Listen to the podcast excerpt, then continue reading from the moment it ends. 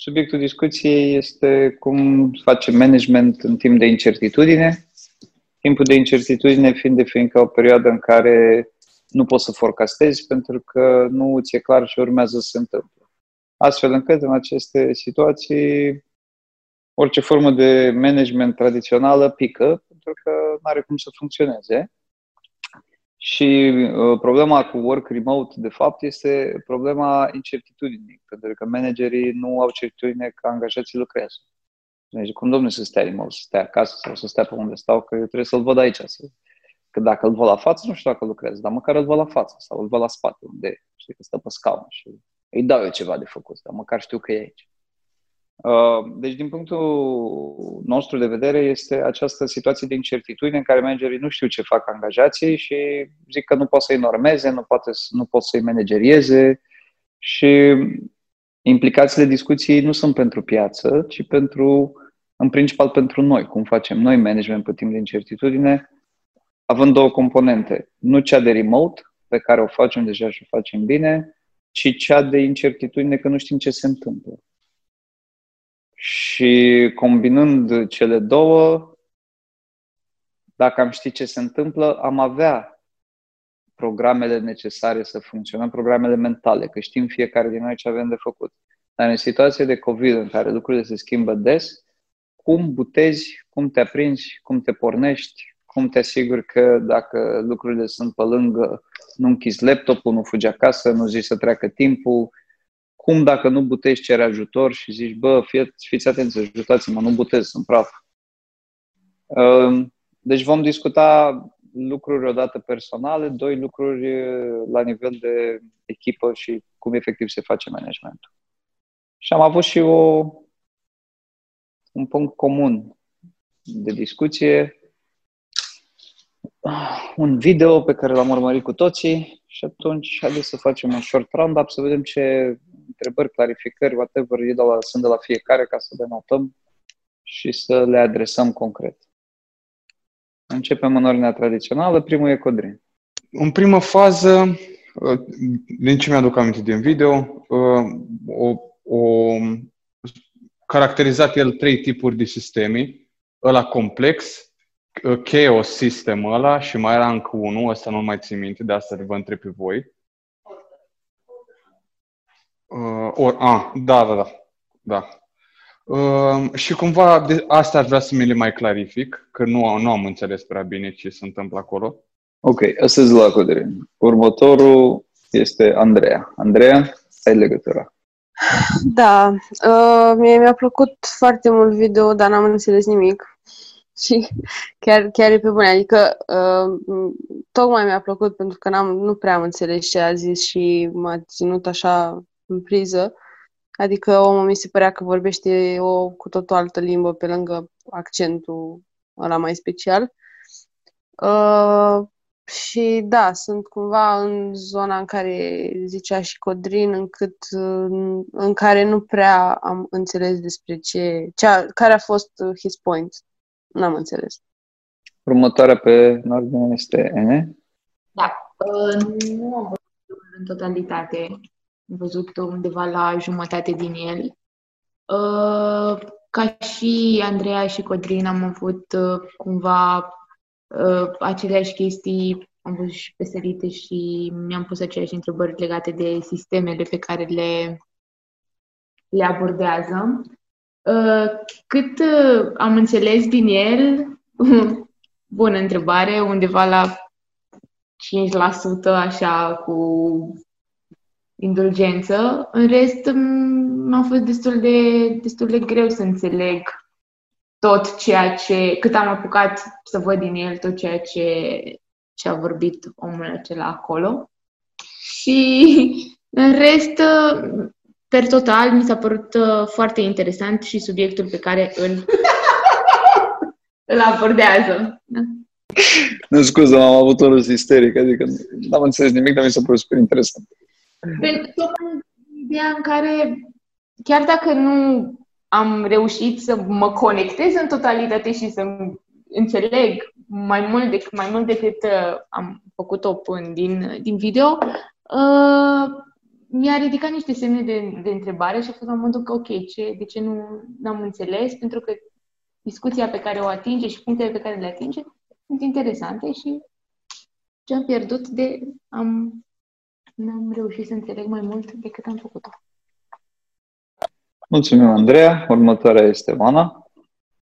Uh, mie mi-a plăcut foarte tare uh, video. Uh, mă gândeam uh, uh, cum aș putea să leg ce am auzit acolo de timpul de incertitudine. Mi s-a părut că doar câteva idei am, am putut eu să le leg de, de perioada asta și de cum am putea să uh, ne ghidăm în perioada în care nu știm ce se întâmplă cu ce se întâmplă în exterior și să găsim certitudinile în echipă.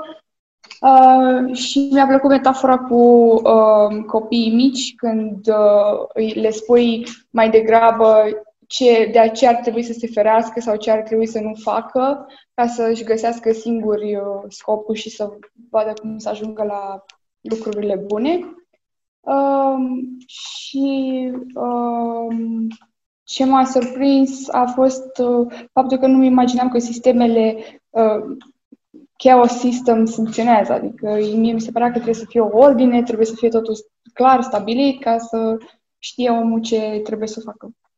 Da, uh, noi am apucat să mai vorbim o dată un pic mai devreme despre video ăsta. Vă ziceam că, într-adevăr, este destul de defi- dificil, de dificil de decriptat. Uh, în același timp, uh, am înțeles ce vrea să zică la nivel teoretic. Uh, nu mi se pare că a vorbit neapărat despre management în incertitudine, cât a vorbit despre management în viață, pentru că viața este incertă și necesită o schimbare a felului în care gândești, mai ales că suntem toți victimele biasurilor cognitive și comportamentale.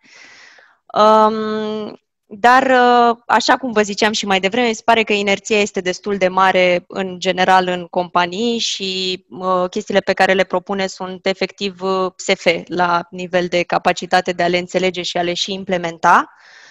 Uh, pe de altă parte, uh, apropo de chaos system și whatever, mi se pare că sunt anumite componente care se regăsesc în managementul din CV30 și există o un grad de flexibilitate mentală mai ridicată, care se vede efectiv și în practicile noastre de business. Um, însă, da, nu știu unde va duce această discuție cu tot cu ce ține și partea de incertitudine pe care noi cumva o calibrasem la începutul discuției în contextul COVID. Asta mi se pare că cumva adaugă un layer de mm, dificultate peste layerele de dificultate pe care deja le-am menționat și pe care s-a concentrat în video. That's that. Mulțumim, Anca. George? Uh, bun. Referitor la dificultatea videoului de a fi uh, înțeles, să zic așa, au fost câțiva termeni pe care, nu știu, probabil ar trebui, ar trebui să ai niște informații, uh, adică să fi citit ceva în domeniul respectiv, cum ar fi Scrum sau alte sisteme prin care poți să-ți dai seama că le-am menționat de câteva ori și făcea niște paralele la ele pe care dacă, nu știu, nu te-ai interesat sau n-ai citit despre ele, n-ai ce să înțelegi pentru că, na, e ceva, e altceva acolo, adică e un întreg sistem acolo. Uh, o să zic câteva cuvinte despre ce mi-a plăcut la tipul ăsta și uh, uh, ce, ce mi-a plăcut la partea de, de exemple pe care le-a dat. Adică la fiecare abordare de sistem sau că era chaos sau că era order sau că era orice altceva, veneam cu câteva exemple.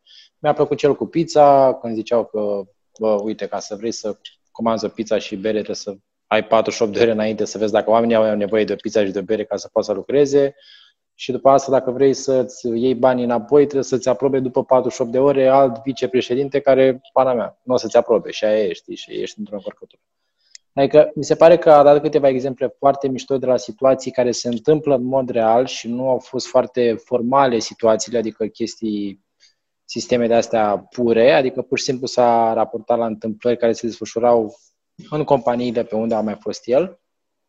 Um, mi-a mai plăcut, uh, au mai fost câteva discuții despre, despre birocrație și despre cum abordează el situația asta. Um, În principiu, discuțiile și tipul, în fine, el era, am văzut, specializat pe fizică, teoria fizicii și chestii de sisteme, tai că să fiind veterinar. Uh, dar uh, se vede că, adică, uh, cred din perspectiva asta că nu putem, adică putem să tragem foarte multe învățături din video ăsta, dar la modul cum o explică, el o explică dintr-o perspectivă mult mai largă, într-un sistem mult mai complex. Nu știu, o companie cu poate, nu știu, minim 100 de oameni, 200 de oameni. Adică perspectiva lui de a vedea lucrurile și la care se raportează cu study case-uri și a te raporta la niște pattern-uri ca să-ți dai seama unde e problema și să poți să miști câte ceva aici colo ca să le duci pe pattern-ul potrivit, se aplică, nu știu, dacă e un sistem suficient de mare și care unde poți să ai suficient de multe study case-uri ca să-ți dai seama unde te situezi. Cam atât. Mulțumim, George. Ați adresat mai multe chestii, tipuri de sisteme, cum ne ajută până chestia asta concret, pentru că sunt pentru chestii mai mari, uh, chestii care sunt de incertitudine sunt chestii de viață, nu neapărat chestii de business. Uh, și o să încerc să le simplific un pic. Uh, nu, nu e vorba de sisteme de business, ci e vorba de ce înseamnă tendința omului de a pune ordine în ceva ce altfel e haotic. Pentru că viața e haotică, adică nu are, nu, universul nu are niște uh, linii clar predictibile cum ar vrea mintea umană. Știința umană este să pună ordine, adică să ai predictibilitate pe o perioadă de timp ca să știi ce urmează, ca să știi ce faci. Și asta e o tendință pur umană. Nu există alte animale care fac chestia asta. Și aici e o diferențiere destul de interesantă pe care el o face, nu știu dacă s-a sesizat, că există anumite specii care au încodat genetic de a face anumite lucruri, cum sunt furnicile sau albinele, care funcționează împreună pentru că e încodat genetic, pe când omul nu are încodat genetic să funcționeze într-un anumit într-un anumit fel sau într-o anumită formă. Un produs al minții. Un produs al minții înseamnă că pentru un grup e într-un fel, pentru un grup e în alt fel. Dar există într-adevăr această tendință umană de a pune ordine și de aici tratate și sisteme. Adică sistemul poate fi ce are un om în cap eu despre următorii 20 de ani sau cum se raportează George la un proiect, e tot un sistem în capul lui sau cum mă raportez eu la ziua de mâine sau cum se raportează Anca la ziua de uh, săptămâna următoare sau la echipa de sales sau whatever. Deci orice formă de mai multe lucruri puse cap la cap care să dea un rezultat poate fi considerat un sistem. Și el clasifică sistemele în patru categorii. Sistem simplu, predictibil, sistem complicat, sistem complex și haotic. Sistemul simplu predictibil înseamnă că dacă A egal B, atunci C, adică e o serie logică, unde e un grad mare de predictibilitate. Sistemul complicat are un grad mare de predictibilitate, numai că ai nevoie de mai multe dacă A egal B ca să-l înțelegi cum funcționează. Deci e mai sofisticat. E liniar. Poftim? E liniar. Eh, ba da, este liniar, dar este complicat. Adică ajungi la rezultat, îți dai seama dacă, că dacă A, eh, atunci B și C, doar că modul în care ajungi este mai sofisticat, îți trebuie puțin mai multe informații. Uh, sistemul complex, nu ai dacă A egal B, atunci C. Adică nu știi. Deci zici, ok, îmi fac un proiect ca să fac promotorii să facă nu știu ce. Dar tu nu știi dacă eu o să fac. Adică n-ai niciun mod realmente în care să poți să pui asta într-un proiect.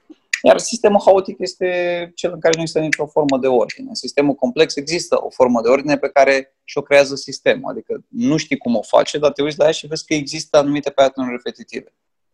E, unul din lucrurile esențiale pe care le zice este așa, nu poți să înțelegi cum funcționează un sistem complex. Adică vezi că, de exemplu, duci la țară și ai vezi că funcționează într-un fel și au niște habituri. Și zici, a, ok, dacă asta se întâmplă în satul ăsta, înseamnă că am înțeles și mă duc și la satul B și zic, uite, dacă faci așa, o să-ți funcționeze. Nu, că n-ai înțeles de ce acolo funcționează. Ai văzut doar rezultatul, dar n-ai văzut de ce funcționează. Um, sistemele haotice sunt punctul de creație din care se creează celelalte sisteme. Adică nu există niciun fel de ordine. Omul vine, vrea să pună ordine, fie îl face complex, fie îl face complicat, fie îl face simplu. Cum ne ajută asta pe noi acum? Că asta a fost discuția. Păi noi suntem într-o perioadă de incertitudine. Multe companii au incertitudinea că nu știu ce fac angajații, nu știu ce business au. Și atunci ei sunt într-un sistem complex. Ce înseamnă complex? Sau foarte multe variabile pe care nu le pot aprecia. Adică nu știu rezultatul. Și din interacțiunile oamenilor, ale angajaților, ale angajaților cu piața, se nasc alte variabile pe care nu le pot aprecia niciun fel. Și atunci mă ce fac? Zic, ok, facem un gant. Și facem un Gantt și facem un Excel și ne uităm în Excel și completăm în Excel câte ore lucrează X, ce obiective. Și obiectivele alea pot fi total pe lângă, adică n-ai niciun mod de a aprecia că dacă faci X, atunci îți dă Y. Și de acolo apare frustrarea și la oameni și la toată lumea. Și întrebarea este, adică și de aici am inițiat discuția, cum având în vedere aceste lucruri putem să le incorporăm în ceea ce facem noi, astfel încât să ne ajute. Că de acolo am plecat, de la ce ritualuri. Și el tratează problema ritualurilor, pe care le explică destul de clar. Adică noi nu avem o amprentă cognitivă asupra, asupra realității decât în măsură în maxim 5%. Adică chiar dacă știm, dacă nu scanăm pentru, activ pentru ceea ce știm, noi nu percepem 95% din realitate. Și rolul ritualului e doar să te bagă gen într-o transă, să zici, bă, ok, în perioada asta sunt mai atent dacă trec oamenii pe roșu și atunci... Și ăsta e primul punct pe care noi l-am discutat mult. Cum faci când ești acasă, sau când ești la mare, sau când ești la țară, cum a fost Codrin, sau unde a fost, deci, bă, ok, sunt departe, am alt setup, am alt surrounding, dar cum intru în mindset-ul ăla de lucru? Mulți zic, ai simplu. Zic că lucrez și lucrez, că sunt bun profesionist. Well, ce zice omul și ce e dovedit științific este că dacă nu ai un ritual prin care să treci, chiar dacă e total desconsiderat pentru că religie, pentru că multe alte chestii, that shit ain't gonna happen. Și ăsta e primul punct de debate. Cum ar trebui să fie acest ritual? Adică trebuie să aibă o anumită perioadă de timp, o anumită ce? Și ne-am trecut prin asta și le-am discutat un pic data trecută, dar acum aș vrea să trecem din nou ca să le punctăm. Da, Codrin, tu ești primul. Um, așa, răspunzând la ritualuri și cam uh, care e părerea mea, păi m-am izbit de asta de multe ori. Uh, când eu, când am venit la CV30, eu lucram, uh, am lucram și part-time și cumva de acasă, nu prea remote. Lucram de acasă. Dar, na, patru ore nu erau cine știe ce, îmi făceam lucrurile, terminam, nu m-am izbit așa în tare în chestia asta de lucrat remote și uh, să mă gândesc, bă, cum să mă activez să o fac. Asta să mă dau și la cameră. Uh, și care e părerea mea aici? E că da, contează foarte mult. Uite, chestia asta cu uh, ritualul și să activez, am, când am fost acum. Păi când ajungi în curtea omului și vezi că oamenii o scot berile reci și tu ai de lucrat, păi ce faci?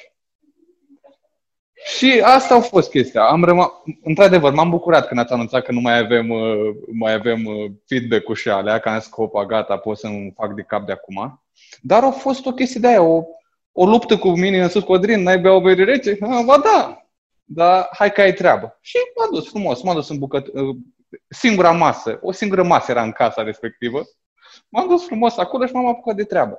Și ce vreau să zic? Uh, mi se pare că ritualurile astea nu, nu ți le afli de pe o zi pe alta, adică eu gata, azi mă angajez, poi mâine deja știu eu cum trebuie lucra de acasă sau remote. Mi se pare că întâi trebuie să vezi cum lucrezi tu, să te cunoști pe tine, să vezi, bă, eu îmi place să lucrez la 5 dimineața sau îmi place de la 12. Și o treabă de asta. Și după ce te responsabilizezi în zona asta, să te cunoști pe tine omul care lucrează sau ce dracu face, ca după aia să poți să tragi pentru tine niște ritualuri pe care să le folosești de-a lungul timpului. Uh, da, asta e tot. Nu știu dacă mai era ceva în plus, Radu. Ok, deci tu zici că să te cunoști pe tine însuți ca să știi cum îți funcționează ritualurile și cum faci asta? Ce implică concret? Uh, uite, legat de asta, pe mine unul m-a ajutat când am avut discuția noastră despre fiecare în parte, cum se activează că când trebuie să muncească, când vine la birou sau când lucra de acasă și cum își dădea switch off la ora 6, ori de acasă, ori de la birou, ori de unde naiba lui. Și pe mine m-a ajutat chestia asta pentru că mi-am dat seama, bă, în primul rând, eu nu pot să vin la ora 9 jumate la birou să mă apuc de muncă. Asta e una din chestii, dar asta făcând-o, venind și făcând-o cumva. Și mi-am dat seama că, bă, nu pot să fac chestia asta. Eu pe la ora 11 atunci încep să-mi intru în ritm. Pe de altă parte, da, e cafeaua pe care v-am menționat-o până acum, sunt niște chestii pe care le fac eu dimineața, ca cumva să îmi dau eu un șut în fund și să mă apuc de treabă. Nu, nu zic că fără astea n-aș putea să lucrez, dar mi-ar fi mult mai greu. Că na, au fost zile în care nu mi-am băut cafeaua și nu mi-am băut cafeaua pentru că nu am vrut să o beau. Nu simțeam nevoia, dar mi-am făcut treaba. Da, na, chestiile astea sunt niște mici gimmick așa, care mă fac pe mine să na, iau tascurile de urechi și le duc mai departe. Mulțumim, Codrin. Nene? Andreea. Andreea, Andreea. Da. Uh, e o, mi se pare că e complicat cu ritualurile astea și nu știu, în primul rând nu cred că poți să îți dai seama de ele până când nu încerci diverse lucruri și cred și că nu sunt universale, adică s-ar putea ca un ritual care îmi funcționează mie când sunt la țară să nu funcționeze și când sunt la mare. Și atunci o să fie o continuă descoperire a sinelui și a cum, cum lucrezi și cum poți să te activezi. Mm. Dar, da, mi se pare că e necesar să le ai și într-o formă sau alta, oricine le are, ori conștient, ori inconștient. Mm, da, e cale lungă până când le, îți dai seama exact care sunt alea care chiar funcționează. Deci cumva tu zici că odată nu ar trebui să fie chestii de grup, adică nu tot, tot grupul, toată da. firma să facă același lucru. Doi, că și da. tu ca individ ai diferite ritualuri în funcție de zona în care te descoperi singur. Și atunci da. dacă nu știi, stai un pic să termin, dacă nu știi, nu știi ce ritualuri ți se potrivesc, cum afli? Păi, nu știu, cumva cred că vin, îți vin în momentul ăla niște pornire, adică cum a, a povestit uh, Codrin, că era toată lumea acolo și el a simțit să se îndepărteze de toată lumea. Poate că dacă stătea el acasă înainte să fie pus în contextul ăla, nu s-ar fi gândit neapărat că asta o să aibă nevoie să se îndepărteze. Și poate se gândea că, bă, ei beau pe acolo și eu termin într-o oră, două și aia e, mai arunc și eu un ochi la ei sau le mai aud cum, îi mai aud cum râd, mă bucur și eu, dar eu am treabă și aia e, dar în momentul respectiv când s-a văzut în situația aia, a, a, a simțit nevoia să se îndepărteze și de-aia zic că cumva până nu ești în contextul ăla, cred că nu-ți dai seama și îți dai seama, uh, nu știu, îți vine să faci un anumit lucru. Ene? Ah, ok. Um, în uh, pandemie și, mă rog, în remote, în parte cât am lucrat remote și cât am lucrat uh, în mod normal uh, până să intrăm în uh, work from home. Am constatat că ce îmi dădea switch on în moment, până să intrăm în work from home, nu mi se întâmpla același lucru când eram acasă și începeam să lucrez de acasă. Pentru că până să intrăm în uh, work from home. Pentru mine switch era momentul în care mă trezeam, începeam să mă machez, să mă pregătesc și în timp ce mă macheam și mă pregăteam, mă gândeam și ce am de făcut pentru ziua respectivă, pentru că cum ajungeam, aveam ședința de dimineață când ajungeam la ședința de dimineață. Uh, în uh, pandemie nu se, s-a întâmplat chestia asta pentru că nu mai exista acel moment în care trebuia să mă pregătesc ne fi nevoie, ne fi nevoia și ne simțind nevoia să fac chestia asta. Și atunci, în momentul în care îmi dădea mie switch-on-ul, nu era Zoom call-ul, cum v-am spus, pentru că de cele mai multe ori se întâmpla să fie, adică v-am spus că era micul dejun, pentru că era momentul în care stăteam cu mine la masă, eu cu mine și în timp ce mâncam mă gândeam și ce voi face pentru, pentru mai bine pentru ziua respectivă. Uh, acum, într-adevăr, pentru mine este momentul, sau ritualul s-a schimbat, pentru că switch nu este într-adevăr momentul în care avem colul de la ora 9 jumate, eu începând deja să mă pregătesc și la ceea ce se, ceea ce se va întâmpla pentru ziua, pentru ziua respectivă. Și uh, ca în funcție de momentul în care am fost fie remote, fie revenind la birou, am observat că ritualurile mele sunt diferite și că nu, nu funcționează același lucru, n-a funcționat de două ori. Adică nu mi-am dat seama că... Go for it. Eu de fața lui Radu când auzi că nu funcționează același lucru de două ori. adică micul dejun nu a avut același impact pe care l-a avut în pandemie, ca să-mi dea un start bun pentru ziua respectivă și cred că depinde de moment, depinde de momentul, de locul și de momentul în care, în care ești. Adică nu cred că ceva foarte bine trasat te ajută să-ți îndeplinești atribuțiile din ziua respectivă. Și ce te ajută? Acum este uh, colul de dimineață pe Zoom pe care îl avem și faptul că până, în, până la momentul colului eu am timp să mă gândesc la ceea ce voi face în ziua respectivă. Adică intru în col mult mai aware de lucrurile pe care trebuie să le fac. Mulțumim pentru împărtășire. Dacă sunteți de acord cu toții să-i dăm, să sărim un pic și să schimbăm ordinea, să-i dăm și lui George, că a băut suficient și nu mai are timp să se exprime. Deci, părerea mea e pe următor. Uh,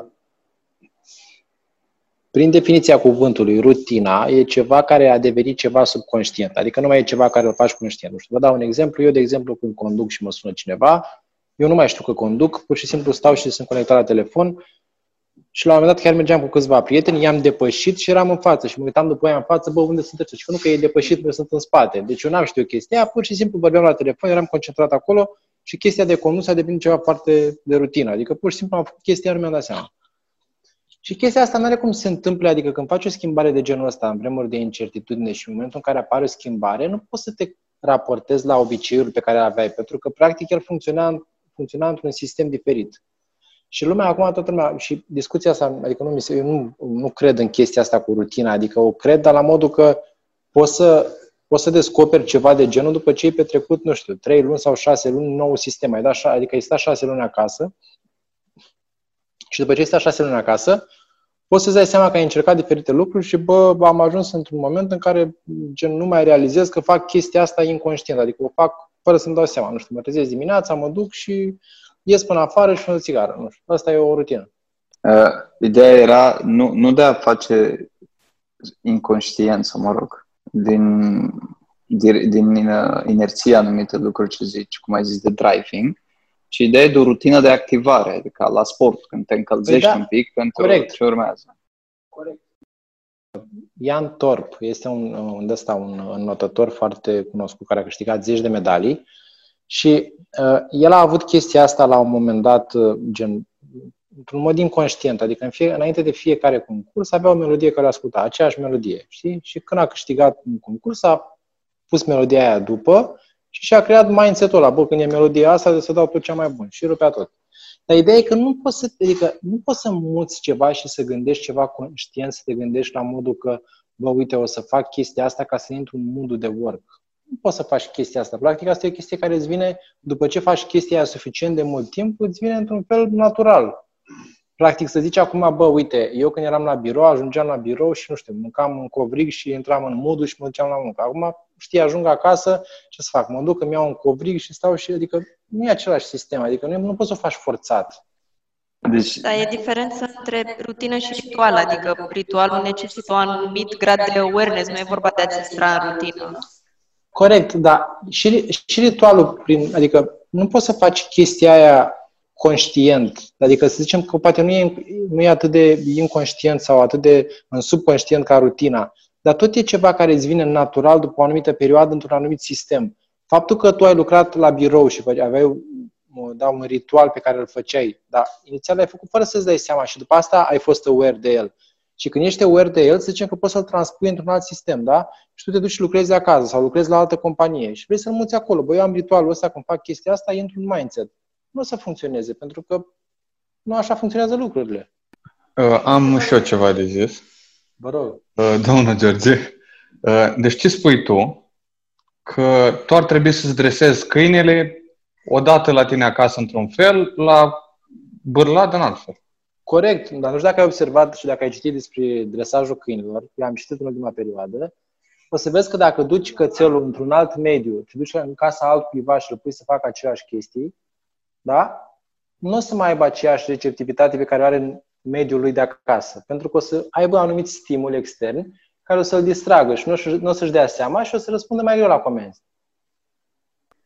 Nu știam. Mă, da, în același timp e, cum să zic, ai nevoie evident de o perioadă de adaptare. Mi se pare că ești un pic categoric, știi, în felul în care le pam, pam, pam, așa.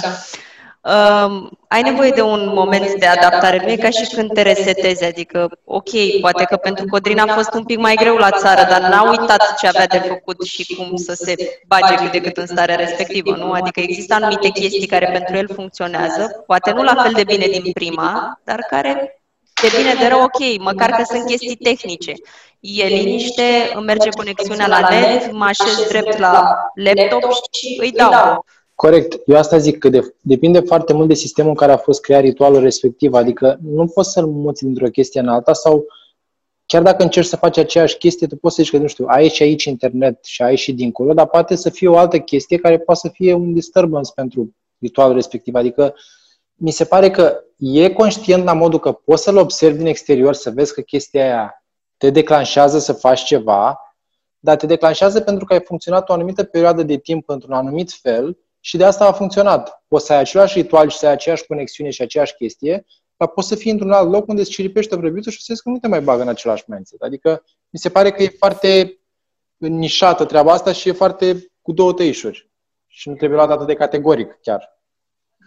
Uh, dar oricum și discuțiile noastre au pornit tot de la chestiile pe care le-am acumulat cu timpul, pentru că sunt de acord cu tine. Nici eu nu cred că dacă ei acum sau dacă mă iei pe mine de acum șapte ani și îmi zici intră Zoom dimineața și scrie pe jurnal, nu cred că rezist două săptămâni în așa ceva, cu cum eram atunci. Adică a necesitat niște practică de-a lungul timpului ca să Corect. Și asta zic, adică că ne vorbeam din paralela de work from home și work la birou, știi? Și asta e întrebarea, că mie mi se pare un switch enorm, adică faptul să muți un ritual dintr-un mediu de genul ăsta care a funcționat și e în, în mintea ta și tu ai perceput chestia de lucru, efectiv să pleci de acasă, să te duci undeva să faci ceva, la faptul de a rămâne acasă și a intra în modul ăla în care tu, practic, ți-ai petrecut tot timpul liber acolo, acolo, dormi, acolo, faci chestii, mi se pare o chestie care fără trei luni, minim trei luni, chiar poate șase luni, nu poți să aplici ritualul ăla, oricât de de mult l-ai repeta. Adică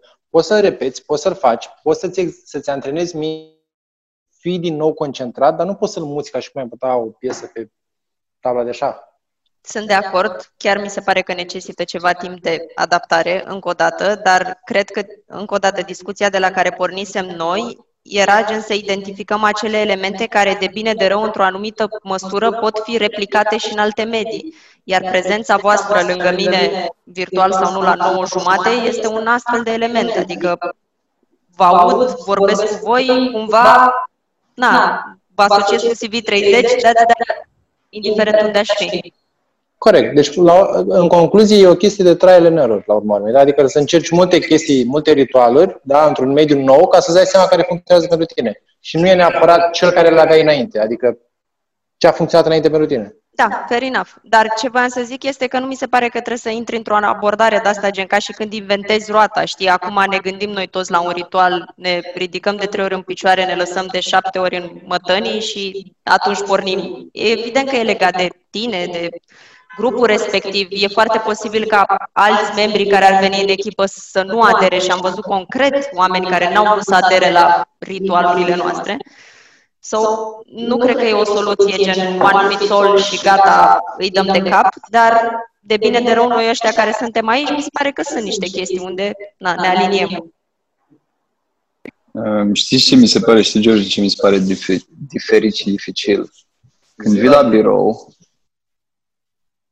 sunt foarte mulți stimuli care sunt creați la fel pentru toți. Adică majoritatea care vin experimentează ce se întâmplă aici la fel, în, în, același, în același mod. Pe când, pe când când ești acasă, nu experimentezi în același mod. Sunt de acord că îți trebuie timp, dar dacă eu experimentez în felul meu, tu în felul tău, Anca în felul ei, Oana, whatever, sunt foarte multe experiențe fragmentate, diferite. Și atunci ideea e cum ne pornim toți la o anumită oră sau, nu știu, pentru un anumit proiect când avem nevoie. Um, ce zici tu este că ai nevoie de un timp de adaptare, de acord. După ce faci această adaptare, să zicem că vrei să funcționezi remote, distribuit. Cum aduci alți oameni noi? Cum știi că ei se pornesc? Cum îi ajuți. Neapărat, chiar dacă nu știi. Poți să vezi. Dacă, dacă îi zic, bă, nu, nu știu, dai drumul la Zoom și vezi că nu e acolo. Sau vezi că e acolo și era curge o bală în colțul gurii, nu pornești. Nu, adică mi se pare că a încercat să controleze o chestie de genul ăsta, nu știu, ar trebui să, adică, nu știu, ori să ai un leverage foarte mare asupra omului ăla și să-l cunoști foarte bine sau să știi ce să-i faci, altfel nu, nu, nu văd, adică... Da, eu nu din perspectiva asta veneam, ci din, din, din faptul că efectiv ideea de birou, dacă te duci la birou și te obligă să te pornești, adică faptul că te trezești dimineața, te îmbraci, că trebuie să faci drumul spre birou, tot ansamblul ăsta de micro-rutine, micro-ritualuri pe care le faci, te obligă fizic să te pornești. Corect, corect. Când ești acasă, te trezești că ai zoom sau call și zici, fuck, știi, sunt în baie sau sunt în pat sau sunt... Corect. Și cum o rutina, adică, ok, îți vine cineva nou în firmă, da? Și zici, ok, prietenaș, o să lucrezi de acasă următoarele trei luni, că e pandemie. Da? Explică și pe un mecanism pe care poți să faci tu Adică, adică nu, pot, nu pot să-mi dau seama cum pot să realizez tu că pentru el o chestie e un ritual și nu e o chestie, uite, mi-a zis șeful că, uite, trebuie să mă trezesc la ora 8. Știu, nu știu, asta, asta e scopul discuției. Asta zic, pentru mine mi se pare că e ceva nerealizabil, e ce, adică Adică poți să ajungi la chestia asta doar prin observare, adică să lași omul ăla să facă chestii, nu știu, și să poate să tragi de el și să observi la un moment dat că sunt anumite, nu știu, zile sau anumite, anumite chestii care pentru el funcționează și atunci să, să le pui cap la cap Dar și cum seama... observi? Nu știu, din discuții sau poate vezi că are anumite zile în care intră la Zoom la ora corectă. Adică poate îți dai seama că omul intră numai marți, miercuri și joi și îți dai seama că vineri e, e nu știu, că pleacă undeva și în duminică noaptea a băut toată noaptea sau ceva de genul. Adică poți să-ți dai seama de niște chestii pe care el le are deja. Eu asta nu, adică poate e posibil, poate nu știu eu, dar nu cred că poți să, să adică să, să, să transmiți mindset-ul ăsta și să faci omul să funcționeze după un ritual care nu e al lui. Știi că asta e ideea, că fiecare are un ritual separat, știi? Și tu nu poți în primul rând să impui tu ritualul, adică nu poți să zici, bă, hai să găsim ce funcționează pentru tine, că poate nici el nu știe, că poate unii nici nu sunt aware de chestia asta în care o discutăm noi, poate pentru ei e ceva total subconștient și zici, bă, uite, hai să zic ceva, tu ai un ritual, când dimineața, nu știu, ai văzut ceva, un pattern, când te trezești, te duci la baie, după asta bei o cafea și după asta începi un caci. Nu ți se pare că așa? Bă, nu știu, n-am realizat. Adică... Uite, uite nu, deci nu, nu e neapărat un ritual pe care tu îl impui, dar e ca atunci când mergi la un concert sau la un meci de fotbal, la un spectacol de orice natură, că e sportiv, că e și ai tot, ai tot timpul ăla, toată anticiparea și un ritual, te pregătești, te aranjezi, te gândești când ești acolo. Adică există o zonă mare în care te pui în starea aia de spirit ca să poți să consumi ce urmează să se întâmple. Știi? În momentul în care tu zici, băi, ok, fiecare să-și găsească, sunt de acord că fiecare trebuie să-și găsească, dar întrebarea mea e cum? Că noi aici, noi aici suntem în discuție de cum găsim aceste ritualuri astfel încât să nu fie situație în care, pentru că timp de trei luni tu nu te pornești, e foarte bad pentru echipă. Adică cine suportă chestia asta? Cine trebuie să fie paznicul tău timp de trei luni ca să-ți dea feedback, să te întrebi, George, dar ce-ai pățit asta? Ce-ai pățit asta? Dacă ai 100 de angajați, ce dracu faci? Sunt pe toți, bă, dar ce-ai pățit asta? Ce-ai pățit? Adică, puh, știi, unii se ceartă cu nevasta, alții, nu știu, vine instalatorul în casă, la, fiecare om are o mie de probleme. Îi sună curierul la ușă și așa. Și când era la birou, suna curierul ăsta de 10 ori. Adică mie mi se pare că asta nu poate fi responsabilitatea firmei sau unui manager, ci fiecare om cumva trebuie să sape suficient de mult ca în momentul cum era când ajungea la birou, indiferent ce probleme avea, trebuia să fie up and running. La fel și acasă trebuie să-și le găsească singuri. Dacă nu pot, trebuie să ceară ajutor și ar trebui să existe niște specialiști de ritualuri de work from home, un fel de sharing de, uite, ce face Andreea, ce face Radu, ce face Codrin, ce face George, ce face Anca și de acolo zic, bă, ok, hai să încerc dar nu poți să pui asta în cărca unui manager, că poate săracul dacă are și 10 oameni dacă are și trebuie să-i întrebe pe toți, sau poate se pornește el greu, știți, de pe le are pe lui. Eu, eu așa văd, adică e de datoria fiecăruia să țipe, să urle, pentru că biroul te obliga, pentru că era muncă fizică, adică era efort fizic să ajungi la birou, știi, te luptai în trafic, în metrou, în tramvai, trebuia să te îmbraci. Să... Corect, dar asta e ca și cum, adică ca și cum, știi, uh, din anumite motive, să zicem din pandemie, da, tu ai ajuns în gura lupului, da, te-a trimis în pădure și stai în gura lupului. Și acum omul la managerul vine și zice, bă, hai să vedem cum poți să lucrezi tu din gura lupului. Că asta e, să animerii să fie acolo aia. Adică sunt unii care nu pot să facă chestia asta și faptul că n-a fost studiată suficient de mult chestia asta și a venit așa pe nepregătite cu work from home, pur și simplu nu funcționează pentru unii. Adică, nu, adică e ca și cum, știi, unii se duc să caute niște soluții undeva unde ele nu există. Adică uneori se duce lumea într-o chestie, adică Adică nu, nu s-a mai întâmplat chestia asta. Adică poate unii, adică e la fel cu, cu tehnologia, știi? Sunt oameni care gen se adaptează foarte ușor la tehnologie și gen evoluează odată cu ea, sunt unii care, până mea, nici stau pe Facebook, nu au nicio treabă, nu au nimic. E aceeași chestie și cu work from home, știi? Adică unii pot să zică, bă, ok, mă adaptez și fac ceva, unii pot să fie total pe lângă, adică să nu poată să funcționeze cerebral, adică nu e o chestiune de ritual sau de ceva. Să nu poată mecanică, că omul știe că doarme acolo, nu poate să facă chestia asta. Deci ce zici tu este că, indiferent ce și cum, unii oameni nu au, pur și simplu nu pot să funcționeze de acasă. Eu așa cred. Adică okay. așa văd eu lucrurile. Și mi se pare că întreaga asta, știi, tevatură cu, cu work from home și cu oamenii, am mai discutat cu oameni care lucrează de acasă, adică și cu oameni care erau foarte responsabili la birou. Adică, nu știu, am un prieten care e avocat, pleca la șapte dimineața de acasă și ajungea la 9 seara acasă. Deci lucra de spărgea și nu stătea degeaba. Că era acolo cu toți colegii în birou, adică nu lucra foarte mult. Acum, de când e acasă, face numai cocktailuri, prăjituri, mâncare, stă, lucrează de acasă.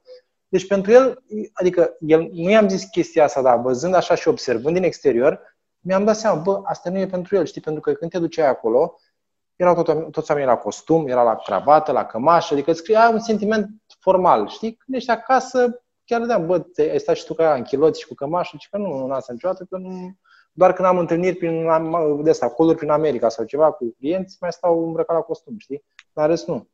Deci pentru el nu funcționează chestia asta, adică nu e o chestie de ritual, omul era punct ochit, punct lovit în fiecare dimineață, dar acasă da, nu funcționează, bă, oricât aș sta. Nu, nu merge, frate, nu am starea aia. Poate, Aici...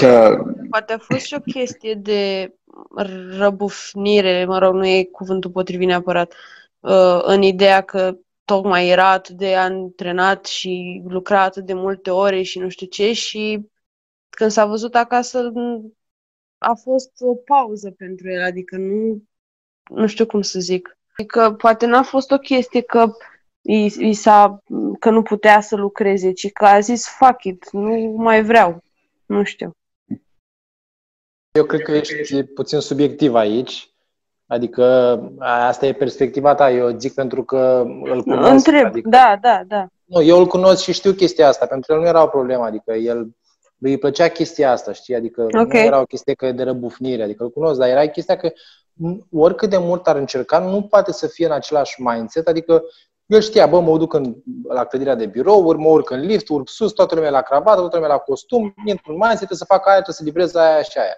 Acasă nu are chestia asta, nu poate să facă chestia asta. Adică, știi care e chestia? E, e fix ce notăm noi la work satisfaction, știi? Adică când ești acolo și realizezi ceva, îți dă și un stimul și o chestie de reward. Ba, am făcut chestia asta, sunt în comunitatea asta, fac chestia asta. Când ești acasă, te lipsește și de comunitate, și de aprecierile celorlalți, că poate ai realizat ceva, te lipsește de o grămadă de chestii care nu sunt doar fizice și obiective care le ai efectiv acolo, sunt și intrinsece, adică care le ai în tine și nu le mai primești, adică niște nevoi care ți erau acoperite la momentul respectiv și în momentul ăsta nu mai sunt. Da, e o direcție super interesantă, că până la urmă omul este o ființă socială și fără partea socială omul este incomplet. Dar uh, aici mai e o chestiune interesantă de discutat, deși nu e scopul acestei discuții, faptul că până la urmă acest mod de a trăi la oraș, de a sta într-un apartament mic, într-o cutiuță pe verticală, era menit tocmai pentru a nu sta prea mult în casă. Adică mă duc, stau puțin, îmi fac treaba, dorm, fac un duș, ies, dorm, fac un duș, ies, dorm, fac un duș, ies, mănânc. Acum ne trezim uh, înghesuiți în aceste cutii care nu au fost create pentru acest scop ceea ce ridică niște discuții foarte ample, dar nu sunt scopul acestei discuții de rutină. Oana, tu n-ai avut uh, ocazia pentru că s-au întâmplat. Da, nu știu, vă ascultam și în timp ce vă ascultam erau mai multe gânduri. Nici nu mai știu întrebarea de la care a pornit, cum ne dăm noi off, on și off. On. Um, Ritual. Ritualurile. La mine, nu știu, cel puțin așa am uh, simțit-o că generația mea e uh, generația celor care uh, caută mult la alții să vadă alții cum fac Și mi se pare că e super mainstream să vezi că ăla se trezește la 5 dimineața și își bea cafeaua și începe în forță și totul e pe motivație, totul e pe, pe își pune două mantre și spune că astăzi o să fie cea mai bună zi din viața lui. Uh, și am testat și eu pentru că na, trebuia să testez să văd cum, care-i treaba. Uh, surprinzător am descoperit că și lucruri bune din uh, testul ăsta. Uh, eu, înainte, în liceu, învățam foarte mult seara, mi se părea că mă concentrez foarte bine seara și tocmai din perspectiva asta credeam că nu sunt morning person și că nu sunt productivă dimineața. Încercând să mă trezesc dimineața și încercând să îmi pun prioritățile zilei în prima parte, uh, mi-am dat seama că sunt mult mai productivă și ajung să, uh, să mă simt cam uh, să simt reward-ul ăla mai devreme și atunci mă motivează mai tare să duc uh, până la sfârșit ziua și să fac din ce în ce mai multe. Um, mă trezesc greu dimineața, mă trezesc groaznic de greu, mai ales dacă am probleme cu somnul, dar uh, în continuare îmi dau seama că e foarte productivă pentru mine să, să gândesc, poate, sau dacă am ceva creativ de făcut, uh, să-mi pun uh, în prima parte a zilei. Și uh, contează foarte mult pentru mine să am o perioadă de timp uh, uh, cum zicea Andreea, în care să mă gândesc ce fac în ziua aia respectivă, dar să mă gândesc nu pe alergătură în metrou sau când vin aici sau să ajung aici și să îmi dau seama, aoleu, ce trebuie să fac astăzi, că nu știu, ci să am așa o perioadă de jumătate de oră sau o oră în care să uh, știu că m-am trezit, uh, mi-am făcut tot ce aveam de făcut, m-am pregătit și mă gândesc ce o să fac astăzi. Uh, anul acesta, uh, fiind un program mult mai haotic și mergând și la facultate, de multe ori mă trezeam și nici nu știu, mă rostogleam din pat și ajungeam în stradă. Și, și uh, pierdeam startul. Pe, da, și așa că mi-am dat seama că nu e productiv. Ok. Mulțumim, uh, Oana. Anca? N-am vorbit. Dacă ai ceva de adăugat, dacă nu, am eu de vorbit. Nu, n-am nimic de adăugat. Ok.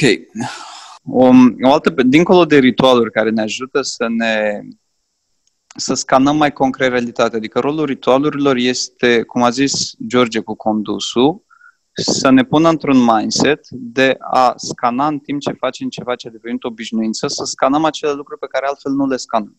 Și ăsta e rolul ritualului, să ne pună într-un mindset.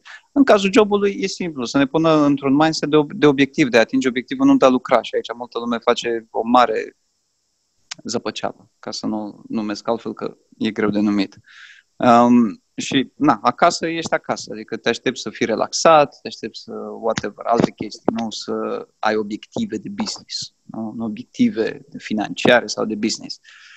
Dar tot din perspectiva unor sisteme complexe, iarăși definind un sistem complex ca un sistem care are multe variabile ce nu pot fi clar uh, preconizate. Există acest concept, care da vine din fizică, dar e destul de simplu, de entanglement.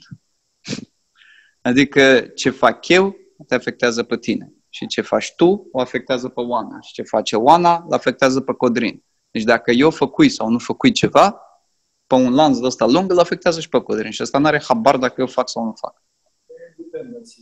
Exact. E, cumva în management impresia este că fiecare are o structură matematică clară, dacă A, B, ca în sistemele ordonate. E ok. Ce te faci?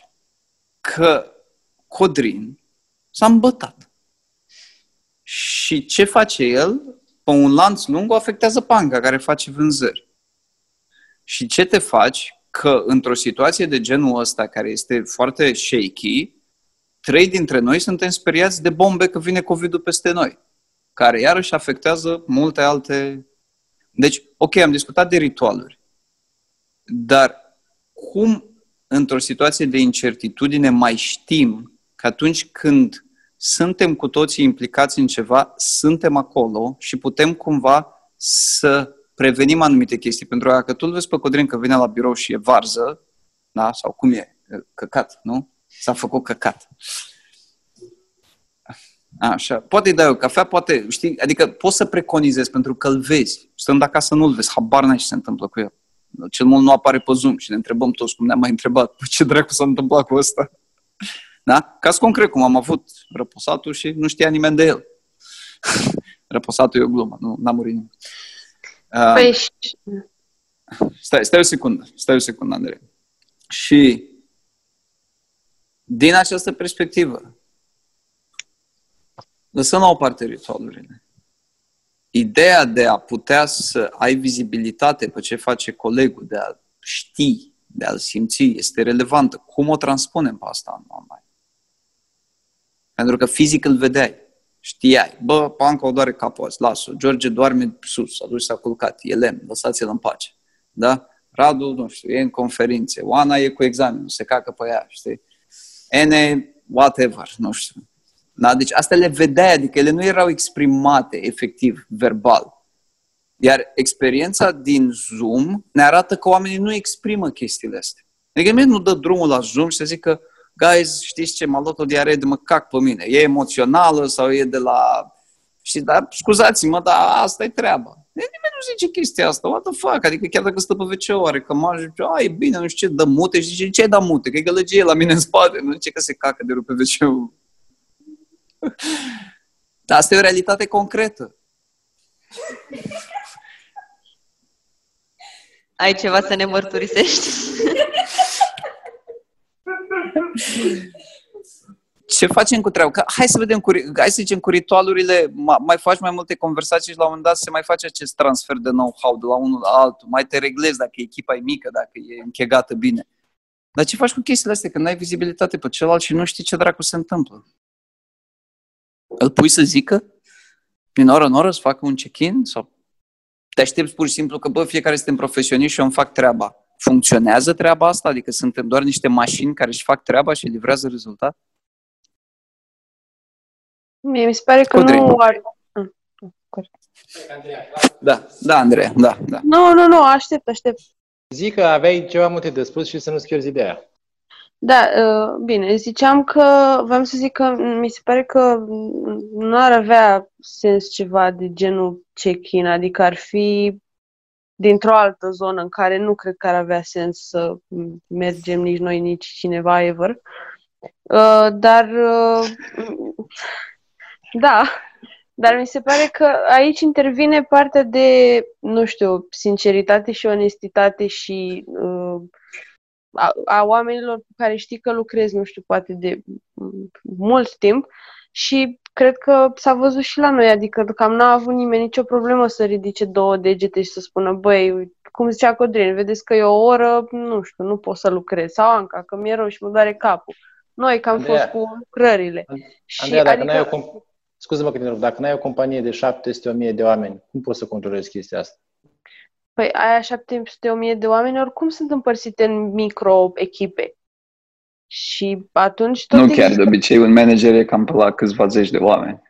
E ca un manager pe la ceva zeci de oameni. Adică cum îți stabilești tu încrederea și onestitatea față de, angaja- față de angajații tăi când ai 30 de oameni? Adică oricât de, uh, de, de atașați ar fi angajații între ei, ar fi o chimie extraordinară, cum poți să-ți dai seama că e onest sau nu? Adică tu ca manager, zice că tu, tu ai un business, Andreea, da? Și vrei să faci mulți bani. Și să pleci în Bali undeva. Foarte Da, adică bine până gândim- aici.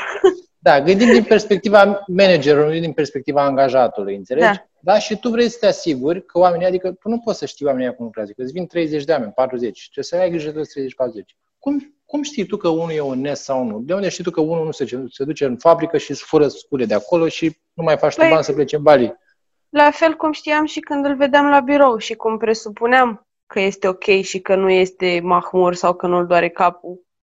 Da, El da. stând la Am mai, calculator și am mai nevăzând. discutat, da, da, am mai discutat într-un, într-un talk că oamenii joacă niște roluri și e posibil aici să fi jucat un rol și acasă, de fapt, să fie alt rol. Cum îți dai seama de chestia asta? Nu știu, mi se pare că chestia asta se vede în practic livrabilele pe care le are omul ăla și dacă le-a făcut sau nu până la urmă, că oricum nu ajută cu nimic practic să le faci fix de la 12 jumate la 1 sau ceva de genul și dacă le-ai făcut la 1 și un sfert nu mai sunt valabile. Adică cred că îi se vede prin treaba pe care o face omul ăla. Dacă a, și-a făcut treaba, that's it. Nu mai... Ok, dar aici o să mai introduc. Deci dacă tu zici dacă și-a făcut treaba și asta era partea întrebarea mea. Deci în cazul ăsta suntem niște mașini care livrăm rezultate și suntem apreciați strict prin prisma rezultatelor. Dar sunt situații când ai muncit de ai spart, adică ai fost foarte serios și ai stat și pur și simplu pentru că e o situație complexă cu multe variabile pe care nu le Da. poți uh, nu- da, nu, nu poți să le forecastezi, nu ajungi la rezultat. Asta înseamnă că nu ți-ai făcut treaba? Asta înseamnă că n-ai fost acolo? Păi nu, dar până la rezultatul ăla sunt mai o serie de micro-rezultate care se văd din eforturile, mă rog, nu eforturile, din ce ai făcut tu și n-ai ajuns până la urmă la rezultat.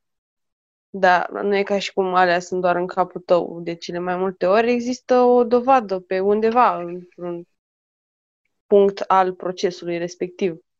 Și nu riscă asta să ducă la o chestiune de micromanagement, adică exact tendința actuală ca managerii să ceară o mie de rapoarte și o mie de chestii ca să se asigure că oamenii fac ceva. Și nu oricum asta se întâmplă, adică nu tot sunt micro-rapoarte și 100 de mii de rapoarte în companii. Ba da, da, asta, adică și așa erau multe. În situația asta înseamnă că numărul lor crește exponențial, ceea ce nu mi se pare, adică dacă și așa aveai patru ore de birocrație și trei ore efectiv de producție, că atât mai aveai timp, în momentul ăsta probabil că o să ai șase ore de birocrație și o oră de a face ceva. Adică nu mi se pare util, pe de altă parte, cum, știi, care e metoda prin care, că noi suntem o echipă mică, la noi na, lucrurile sunt destul de simple de cunoaște. A, George a zis, a pus o întrebare foarte utilă. Ce faci în firmele unde un manager manageriază 30-40 de oameni, 50 de oameni? Și fiecare, știi, unul nu are semnal, altul i s-a spart telefonul, altul, nu știu, fiecare are problemele lui justificate. Când te vedeai fizic la față, era, știi, te duceai acolo, ca la școală, ai chef, n-ai chef, stai în bancă. That's it. Da, știi? tocmai, exact. Stai în bancă, dar nu știe nimeni ce faci tu când stai în bancă. Adică mi se pare că e, că e o impresie a faptului că există mai multă vizibilitate și mai mult control și știm cu toții ce facem cu toții. Eu s- stăteam lângă Codrin, efectiv ne suflam în ceafă și habar n-aveam ce face Codrin. Adică tot degeaba era. Er- Era exact aceeași vizibilitate ca acum aproape. Da, adică Ok. doar că atunci aș fi putut să mă duc să mă uit activ în Înțeles. laptopul lui. Am înțeles. Deci tu te bazezi foarte mult pe onestitatea celuilalt. Uh, Mi se pare un punct de vedere valid, interesant, uh, totuși ușor naiv în lumea în care trăim, pentru că uh, sunt multe teorii care zic dacă toți am face așa, am colectat selectiv, am purtat mască și asta ce bine ar fi, doar că în realitate nu se întâmplă așa și nu se întâmplă niciodată pentru că lumea e complexă și prezintă multe aspecte. Deci nu cred în această metodă. Nu că nu cred la nivel de credință, s-a dovedit uh, foarte mulți ani de-a lungul timpului că nu funcționează. Nu, oamenii sunt oameni și fiecare are nevoi și trăiri diferite. Da, în- înțeleg ce zici și e corect că e destul de naiv, doar că mi se pare că nici partea cealaltă nu este mai, uh, uh, nu știu, eficientă, pentru că oamenii oricum pot fenta diverse reguli sau diverse scheme. Adică, ok, pot să vin Bineînțeles, bineînțeles. la laptop Scop- o dată la 10 minute și eu tot să fiu pe hol să fumez. Nu știu. Foarte corect, foarte corect. Scopul întrebării, de fapt, era ce facem în momentul când unul este down și nu poate să se scoată singur din zona. Că nu poți. În momentul când ești down, ești supărat, ești praf, Da. whatever, știi, Da. ești disengaged, ce faci? Ții pentru ajutor și zici, bă, ca la psiholog, care e psihologul de serviciu astăzi? Care mă ascultă și pe mine un pic? Cum mă scoate din căcatul ăsta? Și nu mă refer la un căcat de job.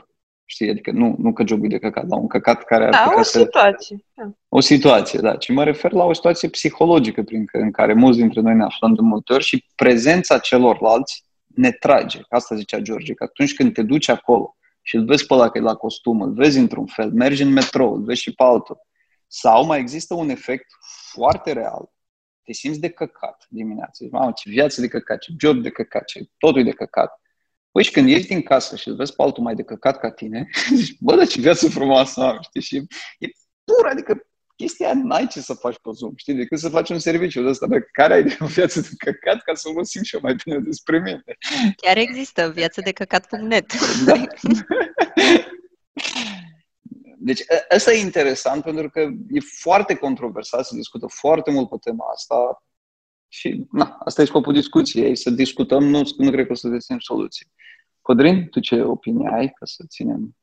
Ce voiam să zic e că mai este și chestia asta, nu știu dacă neapărat la români, dar e la români că na, vine din uh, comunism cumva și poate să mai propagat și în zilele noastre că Păi, nu-ți prea vine să zici, bă, eu azi am borât de două ori că am băut aseară ca nebunul, nu prea îți vine să zici că ți-e frică că o să zic șeful, că o să zic colegul. Asta vreau să zic, știi? Că probabil e și o gândire de genul, bă, nu vreau să zic că mă simt rău, hai că văd eu cum le fac, pana mea aia e, nu vreau să comenteze, să am o, au, aibă o părere rea despre mine. Ei, o gândire asta cred că e destul de răspândită prin mulți dintre români cumva sunt și justificate aceste frici în majoritatea cazurilor, pentru că fix aia se întâmplă. Oamenii se uită strâm la tine sau te judecă sau zic, da ce căcat nu mai bea și adică fix asta se întâmplă. De asta oamenii nu spun, băi, astăzi am o problemă. Pentru că știu că și-o iau în freză. Deci, una din concluzii ar fi că chiar avem nevoie pentru remote working de un uh, keeper spiritual și unul psihologic, adică să ai la o echipă ideal formată din 10 oameni, două persoane, unul pe psihologie, unul pe spiritualitate. Pentru că chestiile sunt separate și nu poți să le încurci. Nu-ți dai seama de ce bea omul, că are probleme de transcendență sau că are probleme, I don't know, chimico-psihice. Hai să vedem cum le... De tranzit. Pentru că totul pleacă din stomac, chiar și depresia. Este un bun slogan. ok, dar cum faci asta? Adică, da, ok, noi divagăm aici și ne amuzăm, dar specific, concret, tuturor în această perioadă ni s-a întâmplat să fim down. Da? Și niciunul din noi când am fost down nu am apelat la un altul. Au mai fost, au mai fost chestii de grup. Bă, hai că e așa ziua, hai că eu astăzi vedeți că sof. Dar nici noi nu am apelat unul la altul. Păi și da, în afara înainte... zonei aia voiam să întreb și Andreea. Dacă vrei, poți să întreb tu. Zi, spune că am vorbit prea mult deja. da, nu întrebam în, în momentul în care nu eram remote și eram toți aici, apelam vreodată vreunul la altul când eram down? Vă obligam eu. Nu, chiar nu mi se pare, adică nu se întâmpla asta, nu venea în casă să zic că, băi, ce, nu știu, m-am enervat sau sunt supărată de nu știu ce căcat mi-a făcut o prietenă. Nu, zicea eventual, bă, na, nu prea am o stare bună azi. Mai rar. Și mai vedeam eu, ziceam, ce ai, mă? Și ziceam, bă, nimic, așa, o zi mai proastă. Păi tu asta oricum faci și în oriunde ai fi, adică stai și tu, gen. Și păi, în același timp depinde și de om, știi? Că mie mi se pare mai ok să nu vin să mă plâng la voi. Din potrivă, mi se pare mai ok gen să vin, să fac treabă, să fiu scoasă din grelele vieții. Da. A, a fost o situație când a vrut uh, Raluca Dinu să-i simțea nu știu ce și a scris la Vini și a răspuns Radu, mai țineți minte? mai țineți minte, da. Da. și da. încerc să șterg din dar, dar, dar era o situație, adică lăsăm la o parte amuzamentul acelei situații, eu, eu am făcut de multe ori, cum ziceți voi, dacă eu o fac natural treaba asta și pe mine m-a prăjit treaba asta timp de două luni cât am fost exclusiv remote. Pentru că aveam discuții lungi, one-to-one, și efectiv m-a spart, adică atunci adunam câte 11-12 ore de Zoom pe zi. Adică nu e un ritm pe care să pot să-l țin, că dincolo de tascurile și ce aveam de făcut, aveam one-to-one-uri grămadă. Pe am stat cu Codrin de... I-a sărit, i-a sărit urechea lui Păi da, dar ai stat pe tascuri, cum ar veni, nu pe... Nu, nu, nu, nu, nu, da? nu, nu, nu. Okay. Nu, nu erau chestii de tascuri. Nu erau chestii de task erau chestii de cum ne raportăm la anumite lucruri, cum le facem, cum le înțelegem, care e treaba cu situația asta, adică numai situația și, și, cu, și cu voi am stat dincolo de... Adică Păi da, da, gen, erau că era Codrin down sau nici măcar nu se gândea la chestiile alea și le aducea cineva în awareness ca să meargă business-ul ok? Și, și. Ok. Și, și. Și nu au fost doar cu Codrin. Au fost cu, în, mă rog, mai puțin cu George, că el nu prea a avut obiectul activității mai deloc. Deși am apus cu el două, trei incursiuni, dar mai light. Dar în rest au, au fost, mă rog, mai puțin și cu Ene, că na, nici ea n-a avut obiectul muncii foarte concret. Eh, Nici cu Ana.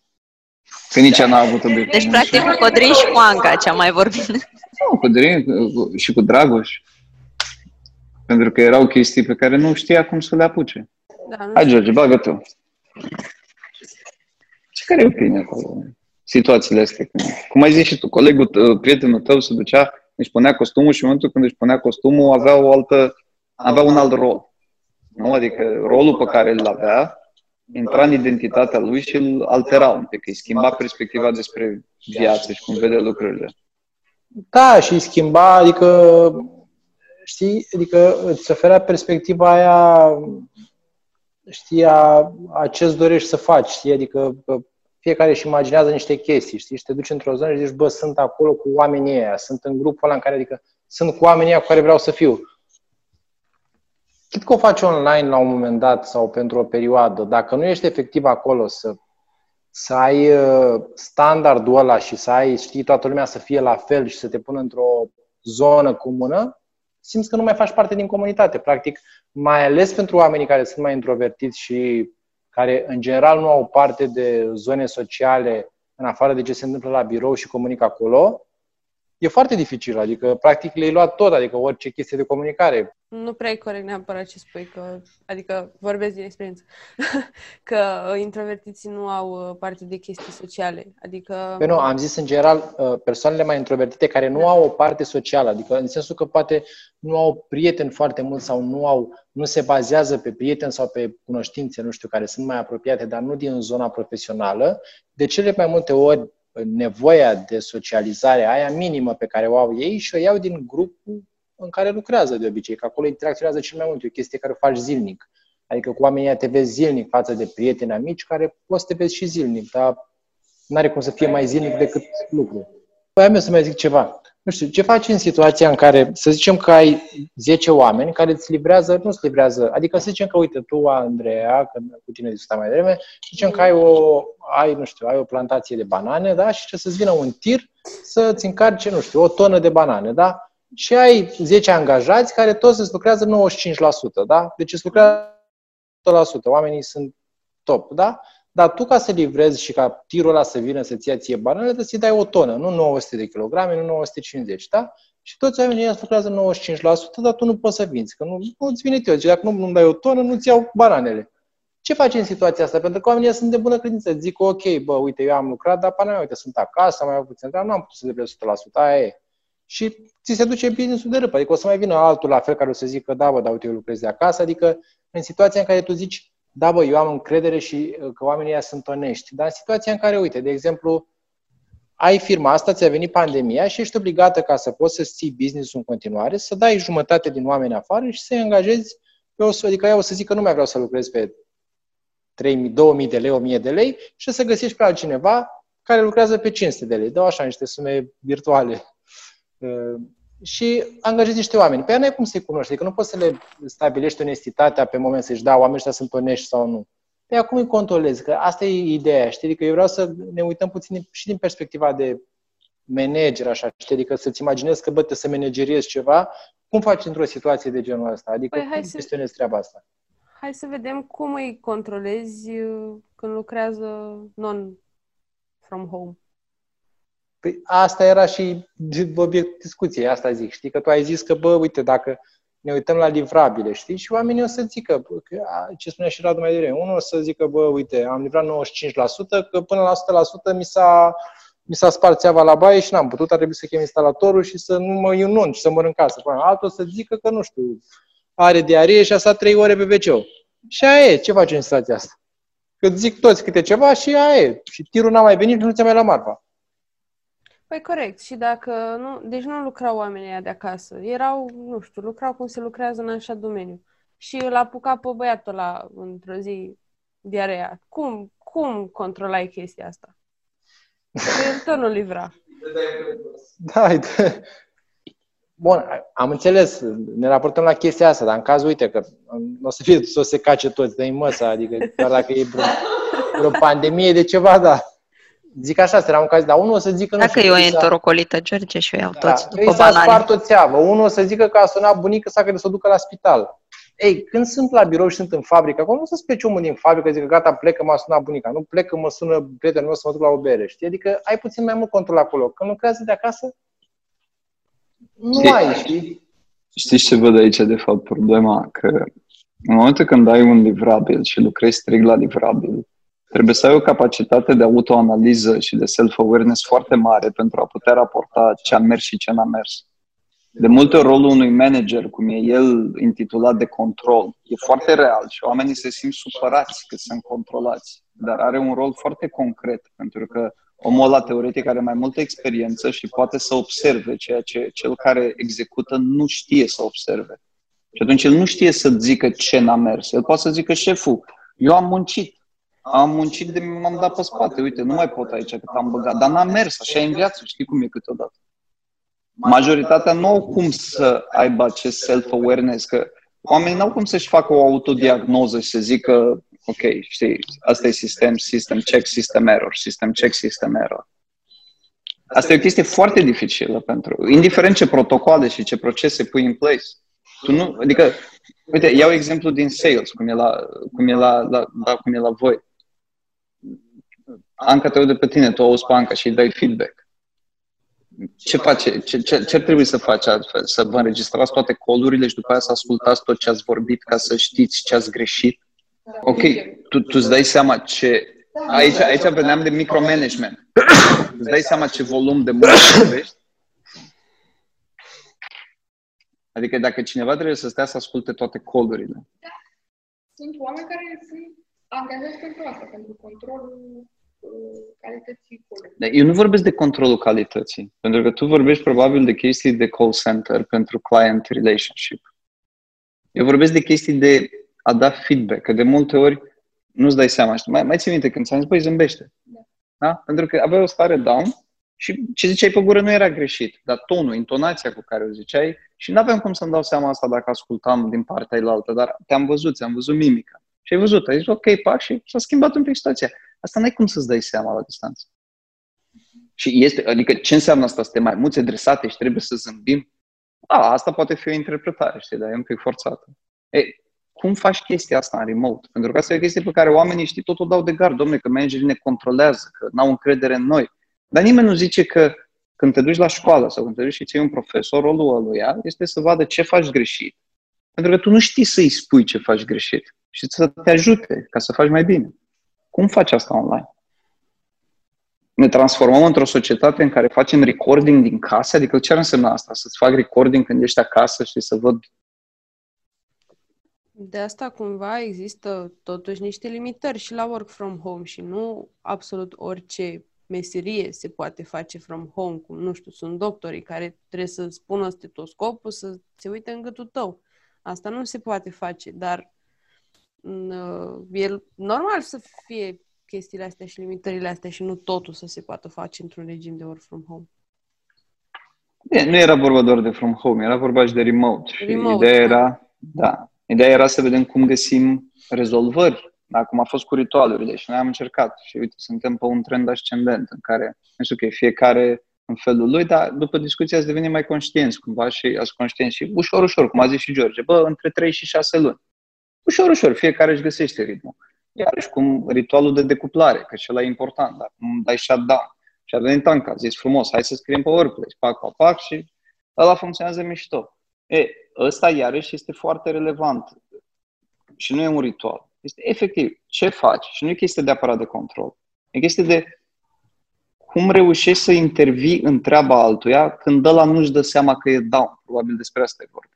E ca atunci când conduci. Nu-ți dai seama că te ia somnul sau că nu ești atent, că ai momente și ai un, ăsta, un mecanism automat la mașină care zice, bă, vezi că ești pe lângă, vezi că ești pe lângă, vezi că... Ei, ai zice, bă, fiecare să-și dea seama pentru el. Dar realitatea e că foarte puțini oameni, nu știu procentual, probabil sub 5% își dau seama că li se întâmplă ceva. Păi și cine în afară de tine a avut vreodată experiența de, sau mă rog, hai, poate și eu din când în când și poate George pe treburile lui, să perceapă chestiile astea și să intre peste om, știi? Adică cui este adresată această întrebare? Mie și lui George? Probabil, nu. Dar cum ducem asta în uh, remote?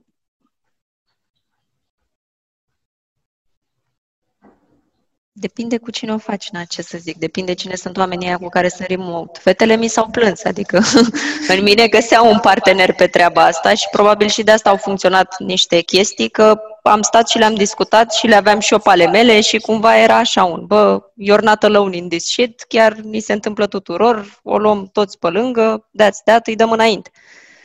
So, s-a întâmplat cumva și în online. În offline, clar că o văd pe Oana că intră și are capul în pământ și îmi dau seama mai repede, nu trebuie să-mi zică ea. Da, în cazul lor cel puțin, ele sunt suficient de deschise încât să vorbească și despre chestiile astea. Nu știu cum ar fi dacă ar fi cineva care gen nu înțelege importanța aspectelor emoționale în jobul de zi cu zi și pe care trebuie să-l descoși cumva pe treburile astea. Probabil că acolo n-ar mai funcționa la fel de easy. George, tu ce zici?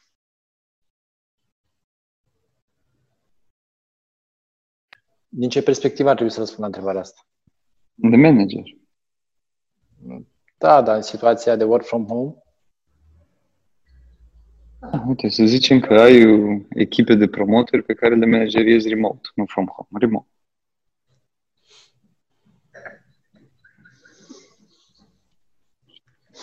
Da, nu știu, din, din perspectiva asta, dacă ar fi să lucrez așa, mi-ar fi plăcut chiar să încerc măcar chestia asta, să văd cum e, știi, măcar ca experiență să văd dacă pot să o fac.